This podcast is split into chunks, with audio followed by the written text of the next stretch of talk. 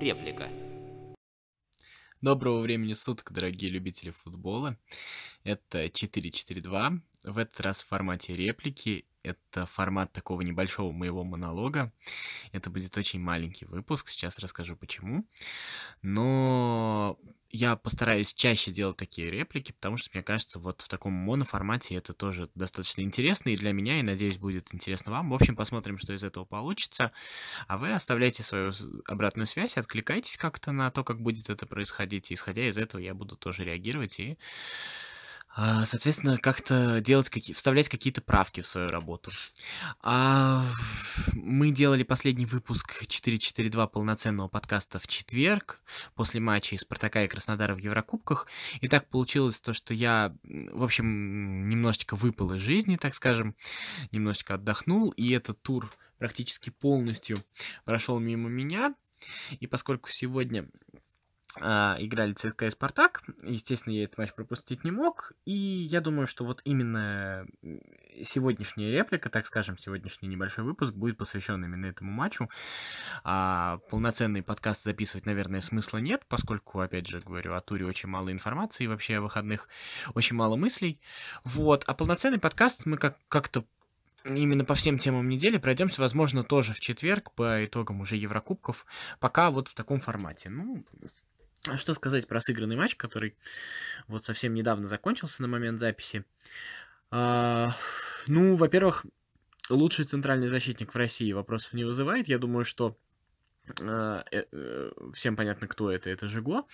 Я думаю, что, в принципе, у Спартака, скорее всего, и лучшая пара а, защ- защитников центральных. Вопрос, как, как их будут применять, как это будет реализовываться.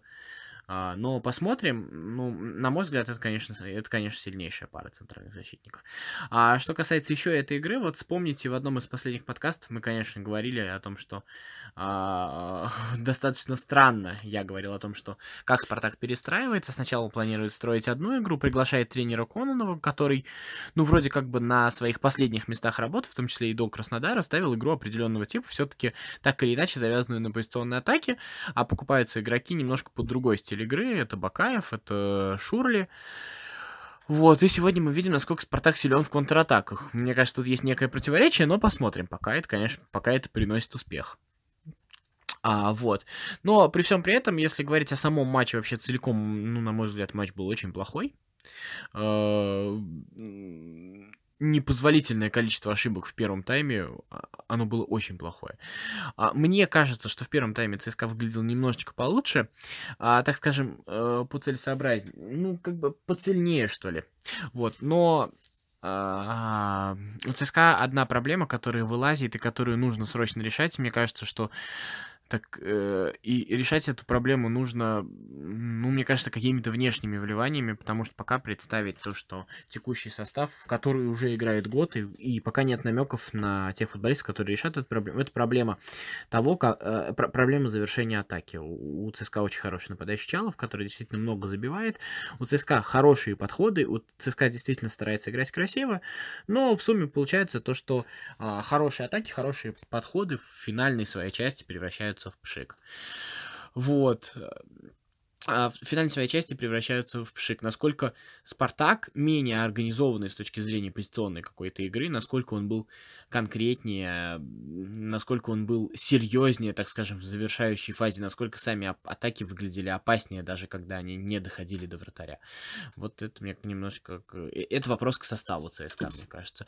Ну, я не скажу, что именно это стало решающим фактором. Решающим фактором а, стала какая-то беспомощность ЦСКА, потому что хорошо, один раз отыгрались, и отыгрались, надо сказать, неплохо, потому что вообще голы дальним ударом еще от Фернандеса это что-то новое, это мы еще увидим, но ЦСКА по-прежнему команда сырая, команда молодая, которой, ну, наверное, взрослости не хватает, и это, опять же, вопрос, который ну, мне кажется, стоит на повестке, если его не решить, в общем-то, претендовать, не знаю, возможно ли от ЦСКА требует сегодня претендовать на что-то, но будет трудно, но будет трудно, как мне кажется, претендовать на что-то, опять же, вот, не решив эти проблемы.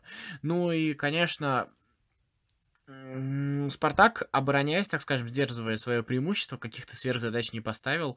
Я не видел от ЦСКА никаких попыток э, выиграть каким-то образом этот матч. То есть э, это было настолько все беспомощно, настолько аморфно. Э, К сожалению, настолько было бесхарактерно. Опять же, можно списывать это на молодость, но... Но как бы молодость, она была понятна, и эту проблему как-то надо решать. Э, об этом думать руководство, естественно, не мне. Эта проблема есть. Спартак надо поздравить в этом матче, безусловно, с победой. И мне кажется, Спартак нужно поздравить с наличием характера, потому что вдруг неожиданно оказалось то, что Спартак команда с характером, а, команда, которая бьется как львы, команда, которая рубится, и команда, которая не мытьем, так катанием добивается своего. И класс в атаке, который появился с приходом Шурли, с приходом Бакаева, как это, наверное, самая большая неожиданность. Вот этот вот класс. И хороший центральный защитник. Я надеюсь, что Жико не получил э, какой-то серьезной травмы. В общем, в общем, это делает команду... Эти обстоятельства делают команду Спартак на текущий момент более классной, э, более состоятельной. И как раз в этом скучном, одном из самых скучных дерби на моей памяти, э, Спартак победил заслуженно, без всяких вопросов. Его с этим нужно поздравить. А еще один момент. У меня возникли трудности. Сегодня почему-то не работал э, матч премьер. Пытались подключить, пытались подписку оформить, действующую подписку включить. В общем, я сейчас нахожусь не в городе, может быть, с этим связано. Ну, у нас не очень получилось. И поэтому хочется сказать огромное спасибо э, Радио ВОЗ. Они организовали очень хорошую трансляцию. Я, честно говоря, первый раз э, слушал трансляцию на, аудио, на Радио ВОЗ, и это было очень качественно, мне очень понравилось. В общем, спасибо за то, что вы не оставили меня без футбола, а мой канал без этого подкаста.